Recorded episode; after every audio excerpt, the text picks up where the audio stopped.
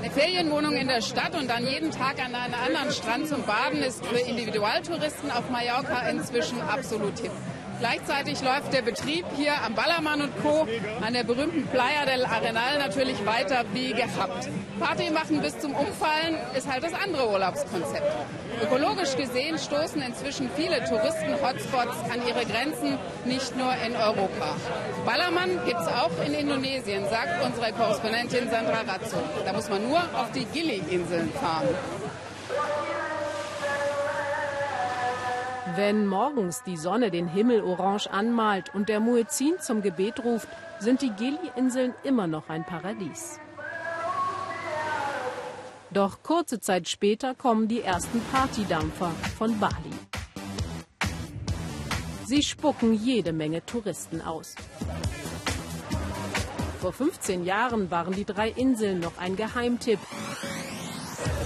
Jetzt kommen jeden Tag bis zu 4000 Sonnenanbeter.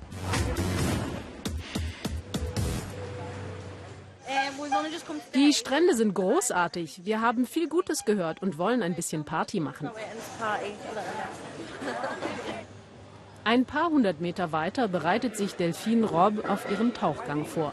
Die Französin kam nach dem Studium auf ihrer Weltreise vorbei. 2004 war das, als viele Backpacker noch am Strand übernachtet haben und es weder Strom noch Pizza gab. Jemand hat mir die Gili-Inseln empfohlen wegen der Pferde und weil es ein Paradies zum Tauchen ist. Und dann dachte ich, cool, ein guter Grund, um länger zu bleiben. Dann mache ich eben hier meinen Tauchlehrerschein. Dann bin ich irgendwie hängen geblieben. Zwischen Clownfischen und Riesenschildkröten. Die Gilis gelten als eines der schönsten Schnorchel- und Tauchgebiete Indonesiens. Doch der Massentourismus hinterlässt unter Wasser hässliche Spuren, erzählt die Tauchlehrerin. Die Anker der Motorboote, das Abwasser, das ungefiltert ins Meer fließt und der Müll zerstören die Korallenriffe. Und die globale Erderwärmung macht alles nur noch schlimmer.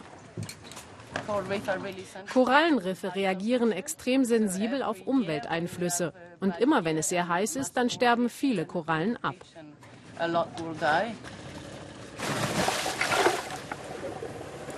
Delfin taucht jede Woche mindestens einmal ab, sammelt Schnecken und Unrat von den Korallen ein. Außerdem bringt sie abgebrochene Korallen zu einer Stahlkonstruktion. Gleichstromimpulse sollen hier das Wachstum wieder anregen. Ein langwieriger Prozess. Ihre Tauchschüler bittet sie daher um eine Spende, eine Art Ökosteuer. Das machen jetzt alle Tauchschulen. Delfin versucht inzwischen aus dem Massentourismus das Beste zu machen. Dieses Projekt lebt auch von Spenden und ohne Touristen gäbe es keine Spenden. Doch von 2009 bis 2015 ist die Zahl der Touristen von 39.000 pro Jahr angestiegen auf nun mehr als eine Million pro Jahr. Das Hippie-Image der autofreien Insel längst dahin, die Gillis der Ballermann Indonesiens. Zwischendurch immer wieder der Ruf des Muezzins. Für die Einheimischen, Muslime und meist ehemalige Fischer ist der Partytourismus der Weg aus der Armut, aber auch ein Weg mit Kompromissen, sagt der Bürgermeister. Der Tourismus bringt Wohlstand auf unsere Inseln, aber wir müssen darauf achten, dass unsere Kultur nicht untergeht. All diese Bikinis und der Alkohol, wir sind ja Muslime, wir müssen aufpassen, dass es da noch ein Gleichgewicht gibt. Aus dem Gleichgewicht geraten ist längst die Infrastruktur. Im Zentrum von Giliti, abseits der Strandmeile, dampft eine riesige Müllhalde. An jedem einzelnen Tag fallen zwischen 10 und 20 Tonnen Müll an und keiner weiß, wohin damit.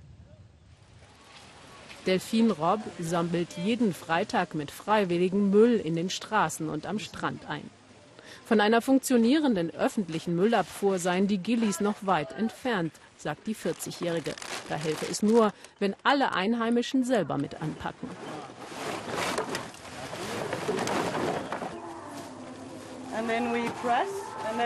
Der Müll wird sortiert und gepresst und nach Lombok oder Bali gebracht.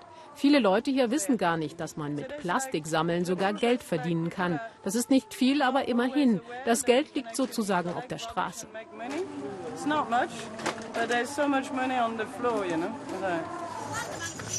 200 Hotels und 150 Restaurants reihen sich hier wild aneinander. Wenn abends die Lichter auf Giliti angehen, füllt sich auch die Bar von Amok Basok.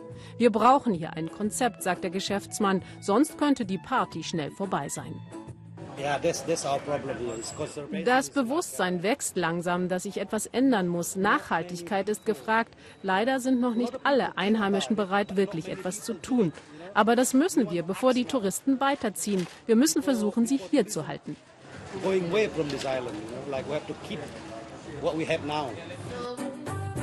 Die Gili-Inseln. Am Ballermann Indonesiens bleibt die Frage offen, wann aus vielen Touristen einfach zu viele Touristen werden.